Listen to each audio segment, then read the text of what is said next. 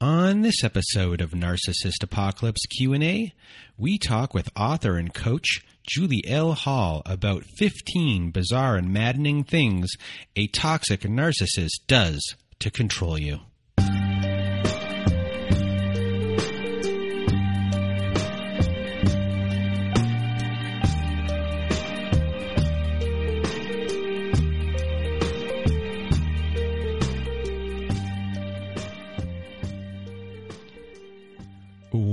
Welcome to Narcissist Apocalypse, everyone. With me today, I have Julie L. Hall. How are you? Hey, hey, Brandon. I'm doing well, thanks. How are you doing today? I am great. And for those that don't know you, you've been on our episode recently. You've been our episodes in the past. Julie L. Hall is an author, journalist, coach, and speaker whose writing has appeared in Psychology Today, Reuters, Huffington Post, The Nation, The Seattle Times, The Chicago Sun Times, Psych Central, and numerous other publications and news outlets. You are the author of the book The Narcissist in Your Life Recognizing the Patterns and Learning to Break Free, which is a very popular book in our support groups. Thank you so much for being here. And you are also the founder of the Narcissist Family Files, which can be found at narcissistfamilyfiles.com. Julie, thank you so much for being here again. Thanks for inviting me back. I'm glad to be here. Well, you know, today, you know, you have so many great articles on your website. And today we are going to actually go through the 15 maddening and bizarre things narcissists do explained. And I cannot wait to go through this whole entire article with you, all of these points. So, uh, you know, let's just get you know get to the, beginning here. Let's go to point number one. I have number one here. Um, there is th- there's a lot of fat shaming. There's a lot of body shaming, actually, more than just fat shaming. But um, so you know, as as many of us are well aware, um, we live in a culture where um, there are there are shaming messages all the time about our bodies and about our faces and our physical imperfections as humans. Um, so we all face these issues. We all struggle with shame because of, namely because we have such, we're bombarded by media per, images of perfection and and selling shame as a way to sell products. Um, narcissistic people are particularly vulnerable to shame and they shame others. So they they habitually shame others. And um, so fat shaming is a really common thing that narcissistic people do to others. Um, it can be overt or it can be very subtle. But um, so judging others about their weight, commenting on weight, um, commenting on eating habits, judging your eating habits, control, trying to control your food choices, your, how much you're eating.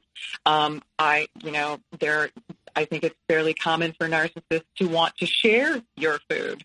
Um, they may not want to share their own food, but they want to share yours and have taste of yours. They may eat off your plate, and you know, and it extends beyond fat fat shaming. It goes to bigger bigger issues, shaming shaming our our appearance shaming our hair, shaming our clothing, shaming our sexuality, even shaming around skin color and hair color. Um, this even this happens within families, even where maybe a child who has darker skin than the other ch- children, or a child who has dark hair and dark eyes, maybe may be shamed for that um, over a child who, for example, is blonde or has blue eyes. Um, that's something that I hear about from time to time as well. So, um, so you know, for for those of you out there, you know, when you're sitting at that table, that dinner table, and uh, you know, sometimes these things don't have to. It, it's been done so many times, the shaming, that now words don't even need to be involved. The looks that you can get at that table. Mm-hmm. As soon as you know you, you your fork goes into something, you're putting in your mouth, you look across that table. It can be, you know, out of the corner of the eye. It, it can be something so small, but you know, you know what they're thinking on the looks. Right. It might not even be as big as an eye roll anymore. You know, it can just be a shifting of the eyes of some sort that you recognize or a body language that you know even though it's not said. And then you might actually react to something and you might actually say out loud, like, you know, like, stop it. And they'd be like, what are you talking about? And technically, they didn't say anything. And then it seems like you're crazy because it might happen in front of people. And it's a real big thing to me when it comes to food because it's such a way it's not just a control thing. It's and it's not just uh, an overt abuse towards you. It's a way to have you react and not just react uh, in front of this one person, but it could be in front of a lot of people, and uh, it can make you look like you're the crazy person in these instances, and you know what's going on. No one else can see it, and I really think it's something that. Uh, you know, if it's happening to you uh, with these situations, you know, you're not a crazy person. And, you know, this can this type of this little tiny thing here is a big one to me.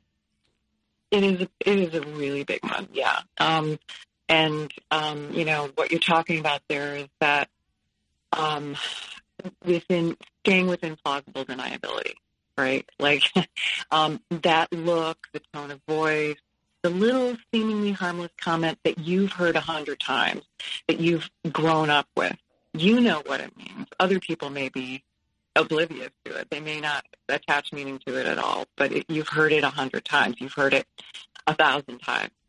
Um, yeah, and it's devastating. It's devastating to a child um, because the message is you're worthless, you're less than, and you you have reason to feel ashamed. It's a devastating message. It's something that I see my clients, many of my clients struggle with is not just fat quote fat shaming issues, but just body shame issues in general. Um, yeah. All right, number two on the list. They walk ahead of you. Yes, this this is. I I find that you know I see these people actually. I see them. I have a a big park near where I live where people walk a circuit, um, and I occasionally see these couples uh, sometimes too, you know, where one of them walks in front of the other one routinely every time I see them, and it's pretty. It's it's a it's a it's a real giveaway, right, for for the narcissistic dynamic there. This is certainly not all always the behavior of narcissistic people, but it can be uh, walking ahead, you know, and it's it leaving other people behind. Um, it's kind of this kingly, queenly superiority. It's impatience. It's this idea that, you know, I need to be in front because I'm dominant.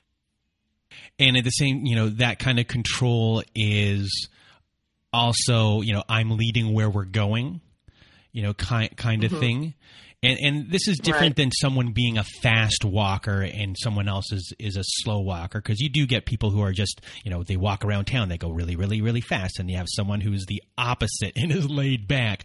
That's not what we're talking about here. This is just someone who is um, taking control of something as very simple as walking and uh, you know, kind of being like I'm the, the the person who's going to be leading where we're going. I'm going to maybe always be turning back, saying like, "Hey, you know, come on, like, what do you, you know," and maybe nitpicking about the situation. You know, it's a completely different dynamic than, you know, someone is a slow person and someone is a, a fast walker. You know, right? It is. It is. It, and that's a key difference um, to point out. Yeah, some of us actually do like to keep a faster pace, and that's okay. But um, yeah, this, this this is all about dominance and power and feeling needing to feel superior and being impatient and wanting control. Yeah, I mean, e- even literally like want like walking away altogether. I mean that that happens too, right? Like being having that narcissistic person just walk away and leave you behind. So uh, let's go on to number three. They value the opinions of strangers over family. Right, and this one, I, I think is extremely common. I mean, I think it's almost built in. Um, people, I think most of us experience this with the narcissistic people in our lives. Um, you know, there's there's an int- there's more value placed on other people's opinion outside of the family, outside of the relationship, um, and it seems insane. It's bizarre. It's incredibly debilitating for family members, for partners. Um, it makes no sense because we're seeing things from, hey, we're on the same team. Hey, we're we're a unit. We're we're a family. Um, and that's not how narcissistic people see it. Um, they have this sort of ongoing. I have no interest in being a member of the club that would have me in it, right? Like, I, if once I join, once I've I've gotten membership in a club, I'm not interested in it anymore. Um, and that's kind of how narcissistic people see their families and their partners. Um, and part of it is that um, that overemphasis on image, surface image, and uh, over over substance, and um, being and being interested in pushing pushing that image or that idealized narrative um, for for the public and for that for the superficial appearances and and not and then not being able to sustain that at home or in the privacy you know in the privacy of home in in the relationship etc i mean it's so um they can sustain that you know shiny personality perhaps for short periods of time for public pu- public consumption but then that that devaluing rageful impatient etc. personality emerges behind closed doors. Um, and you know, it's I think also this tendency to value strangers over over familiar people is part of it too. Is that um, black and white idealizing versus devaluing thing that narcissistic people do, where they get really easily bored and tired of people that they're around a lot, and they tend to idealize the next new thing the grass is always greener somewhere else. The next relationship is going to be better. Um, so there, um, so that's often kind of driving this, this attitude as well. I think. Next up, we have they speak in an affected way. Please do explain this. um, uh, yeah, I, you know, um, it's it's part of that. Uh, it's part of that sense of superiority. It's it's that need to feel better than others, that belief that they're better than others, and that that need to lord that over other people. And there's there's there may be there's often a haughtiness. There's often pretentiousness, um, and in some cases, some narcissistic people um, take on, you know, a, an affected theatrical, perhaps, manner of speaking. Um, they're wanting to get attention. They're wanting to demonstrate their superiority over others. Maybe they're trying to, you know, uh, show that they're smarter than other people, more sophisticated. Um, they so they they may be, um, you know, um, they're often arrogant in their in the way they speak. They they like to think of themselves as authorities and experts. So, and the, there's this sort of puffed up uh, self importance going on there, um, and you know, some I've even seen narcissistic people adopt accents. Um, I, in fact, know a couple of people who um, who ha- have British who've taken on British ac- Americans who've taken on British accents, their family members don't have British accents. They're not from Brit. They're not from England, um, and and they they just have taken this on, this speech pattern on, because they feel. I think because they feel that it makes them sound more sophisticated. And just to add to this, and I hope people do not get mad at me because this sounds a lot like Madonna. You know, when when when Madonna moved to England, all of a sudden, yeah, you may get some people who are angry with you about that one. Yeah, all of a sudden, Madonna yeah. spoke in a British accent. She'd been living right. there for what, like two years? She's from Detroit, and that's right. I remember that. Yeah, and you know, she she does have a lot of these uh, you know traits here. Uh, uh, when it comes to to a, to effective uh, affected uh, speech. Um, anyway, up next, um, number five, they're weird about gift giving. Mm, yeah, and this is a big one, and um, they this takes lots of different forms. So, so we know that narcissistic people they have so much trouble giving, right? They have trouble sharing, they have trouble giving. It, there's always got to. It, they see things transactionally, and um, they want something they, there's always that need to get something in return right? And and essentially they want something more in return. They want to get a better deal than the other person gets. So gift giving is a very fraught issue and for narcissistic people and um and many of us know this very well. Um whether it's our parents or our partner, we know how bizarre the gift giving dynamic can be with with them. Um, so you know, it can run the gamut from they, they maybe they don't give you anything at all. Maybe they just don't bother to to acknowledge, you know, or give you a gift for your birthday, for example. Um, or they may um, give you something that you don't wouldn't like, and it's intentionally meant as an insult.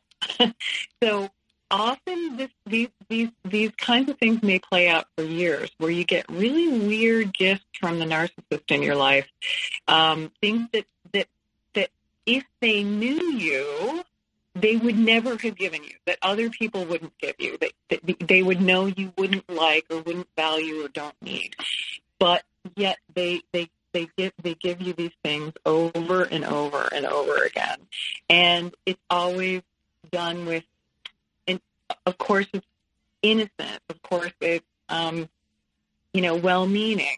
Like that's that's um, that's the game, right? So, and yet underneath that, it's an intentional slight. It's an intentional insult, or it's or it's evidence of the fact that they have no idea what you like or want.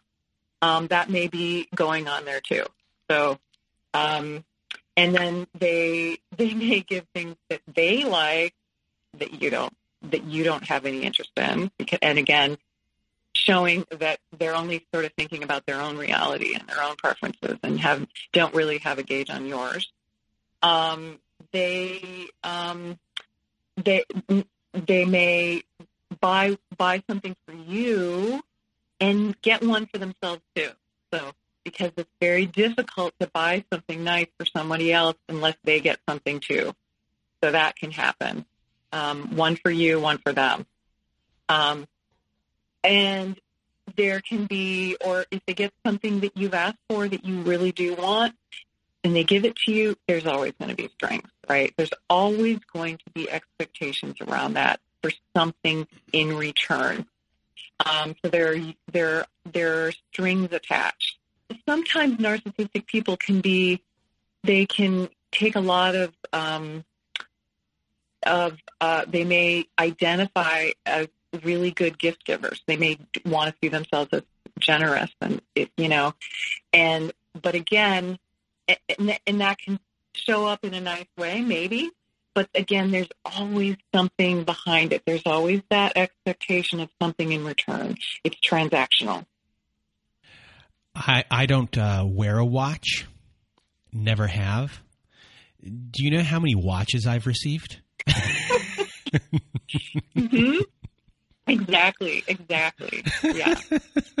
and and there's amnesia. Like, oh, what you you don't like what you don't like watches? You don't wear a watch, and it's a surprise every time. I don't know if that happens to you, but it's pretty common. It, it, it boggles my mind every single time. Boggles my mind. And it will always boggle my mind. And and or they know you don't wear a watch and don't have an interest in a watch, but they think it's stupid. they think you should wear a watch, and so they're going to get you another watch because they know better. Um, yeah, or how about like a half-used deodorant in your Christmas stocking, or a a bag of M and M's that's half-eaten. Uh, I'm giving you some personal experience examples. Uh, yeah, so it's that devaluing message. I I've got to give something in your stocking because I'm your mom or dad, and I know that you're kind of supposed to do that, but I'm going to give you a zinger with your with the gift because the gift is somehow it's it's crappy. It's it's it's uh yeah, it's been kind of ruined or used by somebody else. And and and the big one on this list to, to me is the ones with strings attached, where you might think, "Oh my God, um, this is fantastic! Look what they got me. This is actually the thing that I always wanted," and they listened. But taking that at that point has the strings attached, which can then be held over your head uh, especially when someone's obviously being too generous about things. Because the last thing you want is, uh, you know, that being, you know, the reminder, hey, you know, I did, you know, I did this and I did this. I got you that. Remember this thing? And even, you know, you could have taken that once 20 years ago and Mhm. that's you know, and then you never took anything since because you learned your lesson. But that thing from 20 years ago, let me tell you, that can come back to Oh yeah. be used against you every day. Right. Um, and or the or the this one where um, oh okay, I'll get you that. That's very special.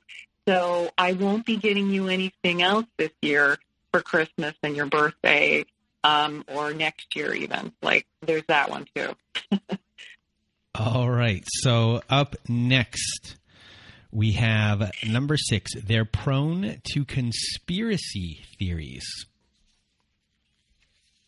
Right. So, you know, it's it's part of that um, sort of distorting reality, deny, you know, ongoing denials of things, having those distorted narratives.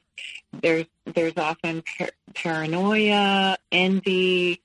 They narcissistic people have a very cynical view of of uh, of them of of relationships of life in general, really and they project their own cynicism, their own selfish motives, and their own desire to have control and power over others, etc. They they tend to pro- they project that all the time onto those around them, and they interpret situations in a often in a very cynical light. Certainly feeds into um, into conspiracy theory thinking. Um, you know, because of that willful denial of reality and that you know that tendency to distort things and projecting that cynicism outward. Um, so yeah there's a tendency to, to get involved in conspiracy theories. Um, there's a there's a sort of often knee-jerk righteousness indignation assumption of the wor- you know um, assuming the worst in others. Um, it's part it's part of that um, projecting of their own their own cynicism and bankrupt you know moral bankruptcy really is what we're talking about here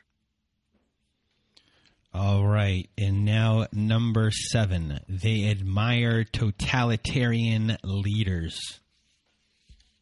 right and you know this is certainly not always the case i mean um, these are common things that i see in, in many narcissistic people but you know they're not always across the board but but um, you know again narcissistic people have a they they see they see people hierarchically. They see things in terms of dominance and submission.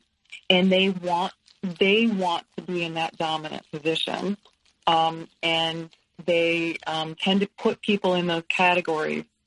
And they tend to look up to, admire, aspire to dominant, dominant other people, and they tend to, you know, they and as a result, they can, you know, really sort of be worshipful um, of people who are in who are authoritarian, basically, um, and yeah, so I mean, it, there's lots of actually data to support the fact that that um, people who are narcissistic are less socially tolerant.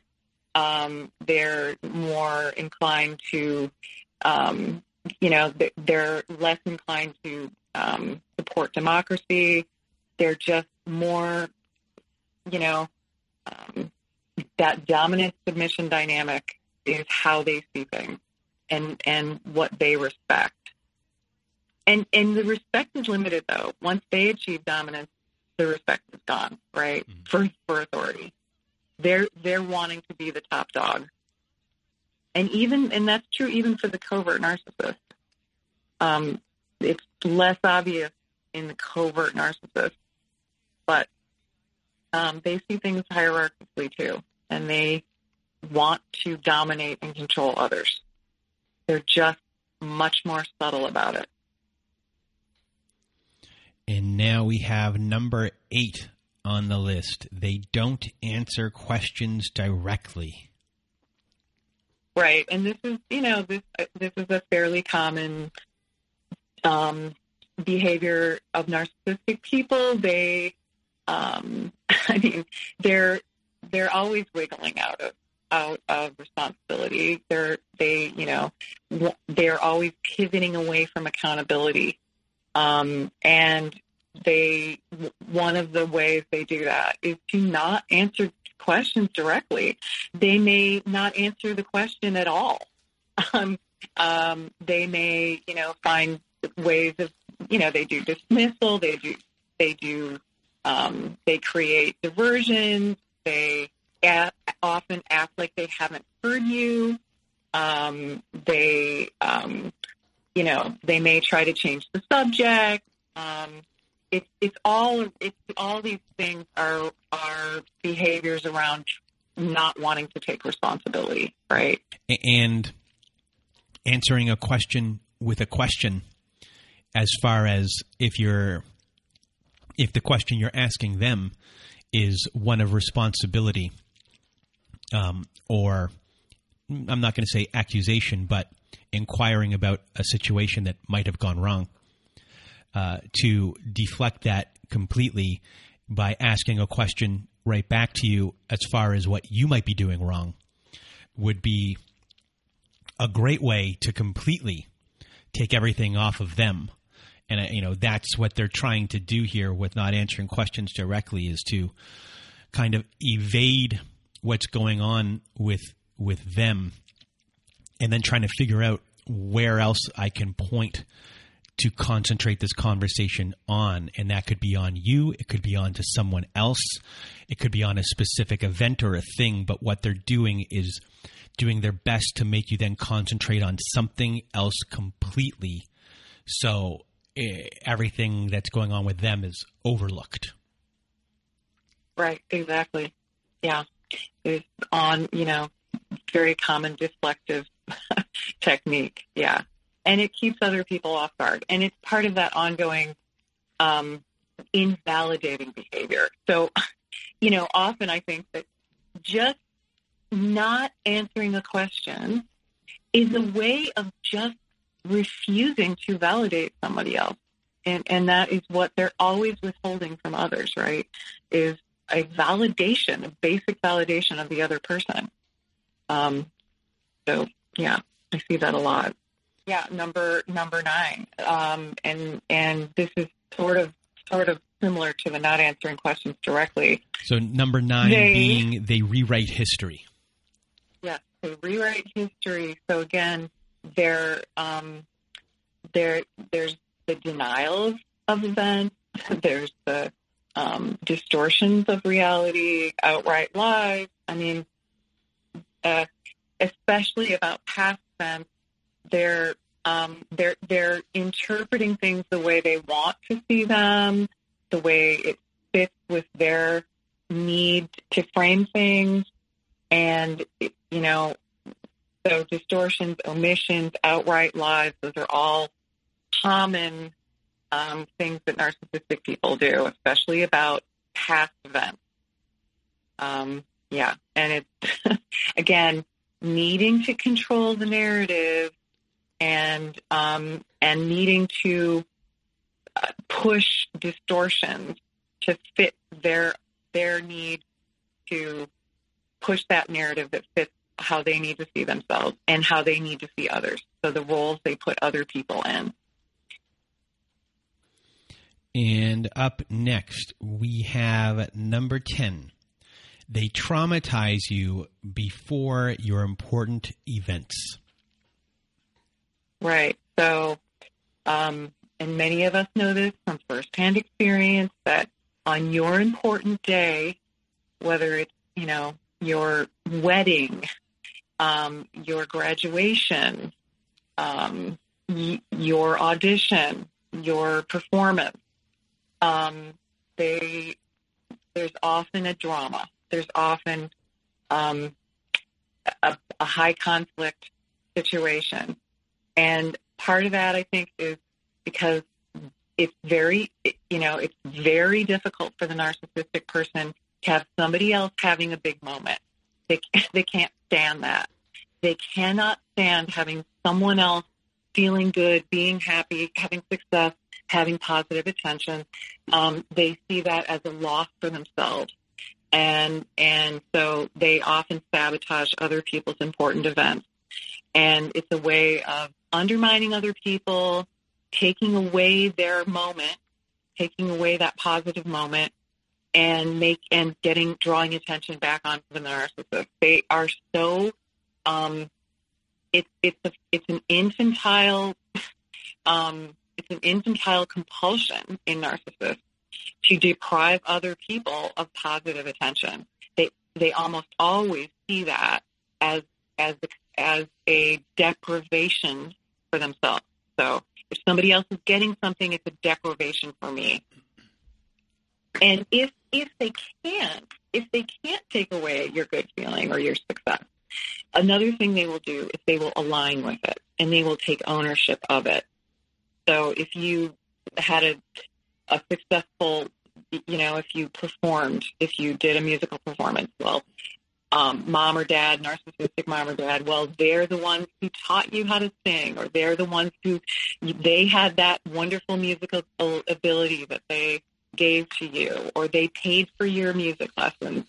So they've got to attach themselves to your to your success if they can't take it away from you altogether. So up next we have number 11 they sleep with and or stay in touch with your ex.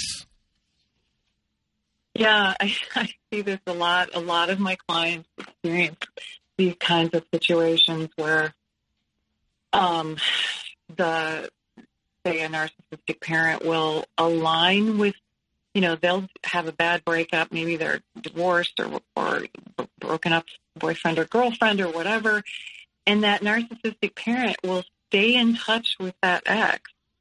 And or they may try to you know um, ingratiate themselves and t- kind of take over the relationship. Um, some you know flirting with with your partner. Um, part of that is about it's about boundary crossing. Like i mean this is you know, we all know that narcissistic people cross boundaries. they feel entitled to do so. And um, they, um, and it's a way of sort of controlling and having power over others, crossing boundaries. And that this is, you know, um, this is one way that narcissistic people cross boundaries. They they try to uh, take over. They get involved in your own relationships. They another common um, dynamic that uh, around this is like um, narcissistic people tr- trying to take over friendship, um, narcissistic parents aligning with a child's friend over the child, for example, or sort of trying to be the star and take the attention away from their kids and get their kids' friends to pay attention to them. Um, those kinds of things are really common.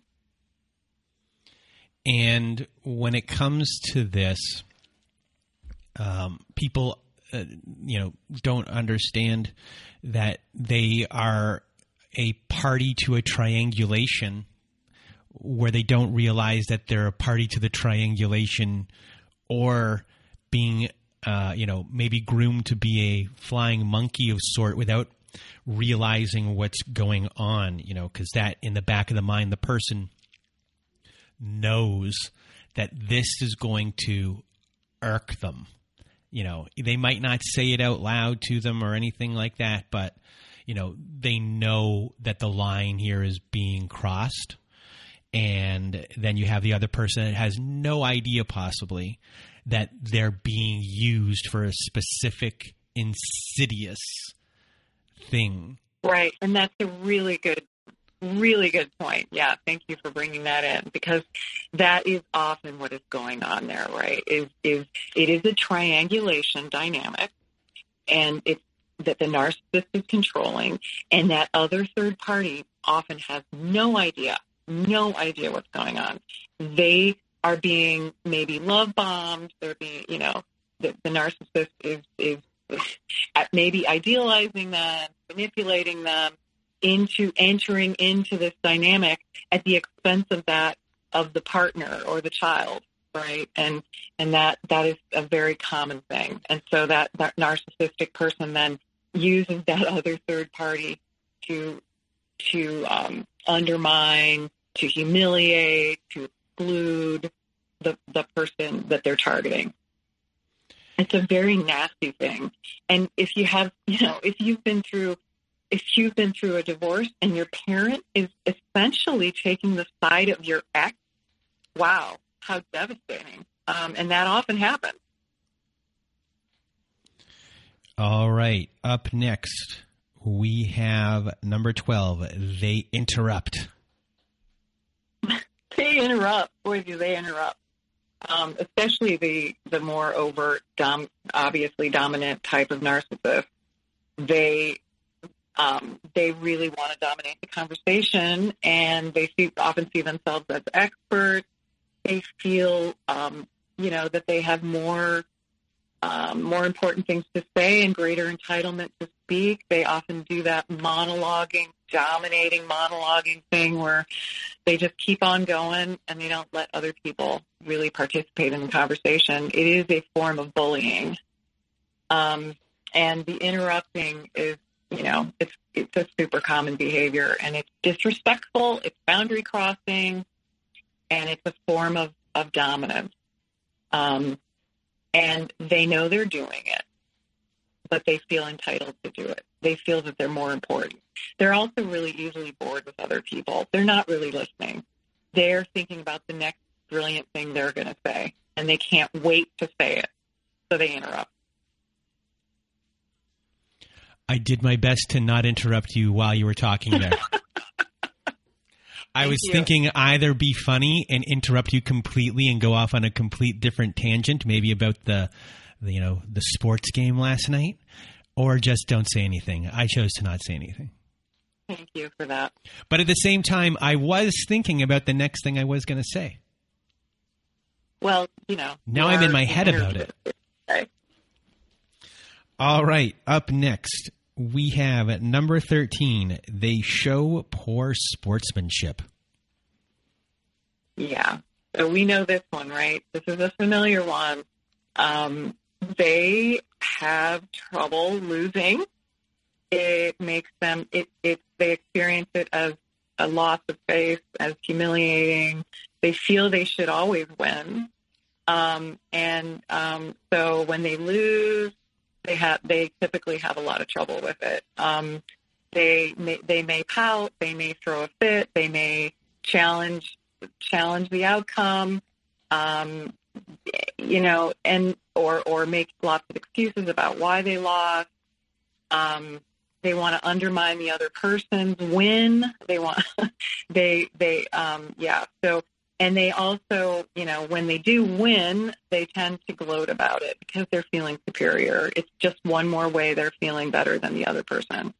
Um, and you know, the underlying, you know, the underlying kind of mindset in this is that narcissistic people feel like their self worth is on the line all the time. They've got that unstable self esteem. They've got that ongoing repressed shame that they want to keep down keep below the surface. Um, and so they're always sort of seeing, they're in survival mode and they're seeing situations as, you know, a fight for self worth. And so um, it's not just a friendly competition, it's a, the fight for survival, is how they often see things. So um, games in general can be quite unpleasant with narcissistic people. There can be a lot of, there can be hum- humiliation, harsh teasing, um, ugly gloating, those kinds of things. And other people feel it. It's, and, and especially kids with a narcissistic parent, um, we all register that in the family. We all register the, the, the harshness of it. That it's not just a game. We're saying it's a game, but it's but there's a lot more at stake. There's self-respect and respect of others at stake. All right. Next up, we have number 14. They're too involved or not involved enough when you need help. Right. And, um, and again, so many of us have experienced that abandonment by the narcissistic parent or partner or friend when we're having trouble, when we're sick, if we have to have surgery, you know, if we're depressed, if we're experiencing, you know, sadness, what loss, um, hardship of some kind. It's extremely common for narcissistic people to just basically not show up. Um, or if they do, they have very limited patience for it. They, and again, this is about lack of empathy, right? Um, they're thinking about themselves and their own needs, and they're not engaging emotionally with others. They're not feeling it. They're not thinking about your your feelings and your perspective. Um, and in fact, when other people are having problems, um, they may they often see that they often resent that. They see that other person's needing this as a threat to getting their own needs met. So they can often be openly hostile toward other people who are in need. Um, and they see vulnerability because they see vulnerability as weakness. Um, they they often, you know, attack vulnerability. They often use it as an opportunity to humiliate someone else. Um, and another thing that can happen is kind of the flip side of this, but it's a similar kind of thing where, you know, if you're having a problem or a need, they they may get overly involved in that. Um, they may attach attach to it and rev up the drama, right, and thrive in that drama. And maybe they see themselves as a savior, so they get really involved in quote taking care of you. But it's not really about you at all. It's about their need to be the hero or the savior or the person who knows more or the person who's healthy helping that sad other person who's who is weak or sick or needy. Um, uh, I see this sometimes with narcissistic parents may they may tell a child as long as the child as far back as the child can remember that parent has been telling them that they have a weak immune system or they need special a special diet. I've had clients of mine who have been told their whole lives by their parents that they need special medications and special vitamins and they need to be taken, you know, they need to be taken out of like normal life to protect them. And they find out later that they don't, or they have a food allergy, certain food allergies. this Is, these are narratives that their parent, parent or parents have pushed, and they find out later in life that they don't even have these problems, that they're not even true, um, and that the parent has just been using this ongoing dynamic of being the quote caretaker uh, to feel superior, to feel a value, to get attention from other people, to get sympathy. It's a very dynamic that could play out.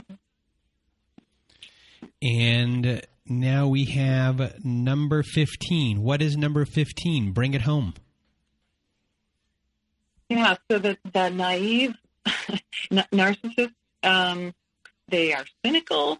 Um, they interpret things negatively a lot when they're not necessarily negative at all. They're projecting that that cynicism onto others, um, but they also can be naive because they are um, because again they in, in they engage in a lot of magical thinking and denial to fit what they need to see and believe about themselves and those around them rather than to reflect reality. And so they they and they have this black and white thinking, so that can actually also make them quite naive in situations. Um, so they um, they you know they often idealize other people. Um, and they may be, you know, they, they can be very childlike in that way. So um, they they often miss the the nuances and complexity of what it of, of human behavior, um, and in, again interpreting things through magical thinking and the need to see things a certain way. So that the naive naivete of the narcissist in that way when we sort of figure out what it is they need, what it is they're always looking for, can be pretty easy to manipulate them because of the naive, their naivete about things. So, you know, Julie thank you so much for being here once again and sharing your knowledge. This was fun. You know, obviously we're talking about terrible things, but we actually, you know, uh, we had a couple of laughs today and and had a good time doing this. So thank you so much for for being here uh, once again. And where can everyone uh, find you? Uh, sure. Thanks, Brandon. Yeah, happy to be here. Um, yeah, so you can, I, my blog is nar- the narcissistfamilyfiles.com. I have upwards of 80 articles on there all about narcissism and about the trauma and um, issues that we struggle with, those of us who've been on the receiving end of this kind of neglect, neglect and abuse and ways to get better. Um, and my, yeah, and I, my book is um, The Narcissist in Your Life recognizing the patterns and learning to break free. It is available from all major booksellers, and you can order it from your local bookstore. Um, and you can, um, and I do coaching. Um, I am taking, I take, I have some availability. Um, so um, you can shoot me an email if you're interested, or you can look on my online calendar and see what I have available. Right now, I'm taking some appointments in mid February. Um, and I, I, also have a course, um, a 90 minute audio course that I'm proud of that um, is a good way to, to, to it's, it's, an overview of my, my um, thinking, thinkings and teachings about narcissism. Um, and it's on my, if you go to my homepage, narcissistfamilyfiles.com, you'll go to my homepage, you'll see listen at the top in the menu, and it's under Listen, and it's from Himalaya Learning. It's an audio course. And you can be found at narcissistfamilyfiles.com. So, once again, you know, Julie, thank you so much for being here with me. And, you know, now everyone, you know, we're going to discuss uh, all the other things that we have uh, on our website and for everyone who wants to be a guest on our Survivor Story episode, please do go to narcissistapocalypse.com. Top of the page, there's a guest form button. Click on that button, fill out the form, and we will go from there.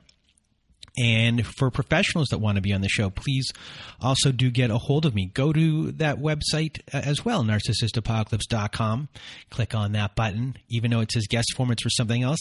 Just fill out the form, send it to me, and we'll go from there as well. I love seeing going from there. It's one of my things that just pops out of my mouth. Anyway, everyone, if you need support, come to our support group our support group is also at narcissistapocalypse.com. Top of the page, there's a support button. You click on that button, takes you to our very own safe social network. And at our safe social network, we have forum boards. We have Zoom groups every Wednesday night and Saturday night. In the new year, we think we're going to be going to an afternoon as well for the people who are in Europe and uh, who work from home or, or have to be at home during during the day. And also on there we have bonus episodes, we have ad-free episodes, and if you just want to support the show, just join the group, support our show, support our cause. It helps a lot of people. And another thing that helps a lot of people is domesticshelters.org. So if you or someone you know are experiencing abuse, you are not alone because domesticshelters.org offers an extensive library of articles and resources that can help you make sense of what you're experiencing. They can connect you with your local resources and find ways for you to heal and move forward. So please do go to domesticshelters.org to access this free resource today and everyone again i just want to thank everyone for for being a part of our show being part of uh, what we're doing here, all the guests that we've had on over the last few years. Just want to send a big thanks to them as well as we're, you know, we're in December now, closing out the the new year, the stretch run, as you would say, and we're going to have a lot of changes coming forward, such as you know the structure of the show and how we where things are placed, and so I just want to thank everyone for for being supportive, and uh, that's it for now uh, hopefully in in future weeks.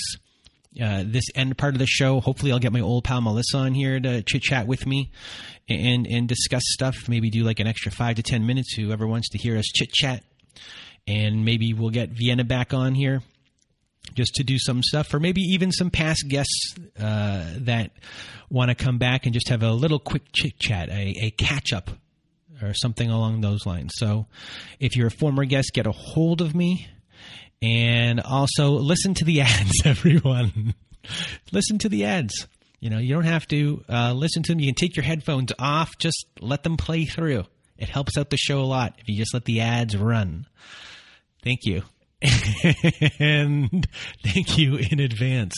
So, uh, I guess besides that, I hope everyone is doing well. And that is that. So, everyone, from Julie L. Hall and myself, we hope you have a good night.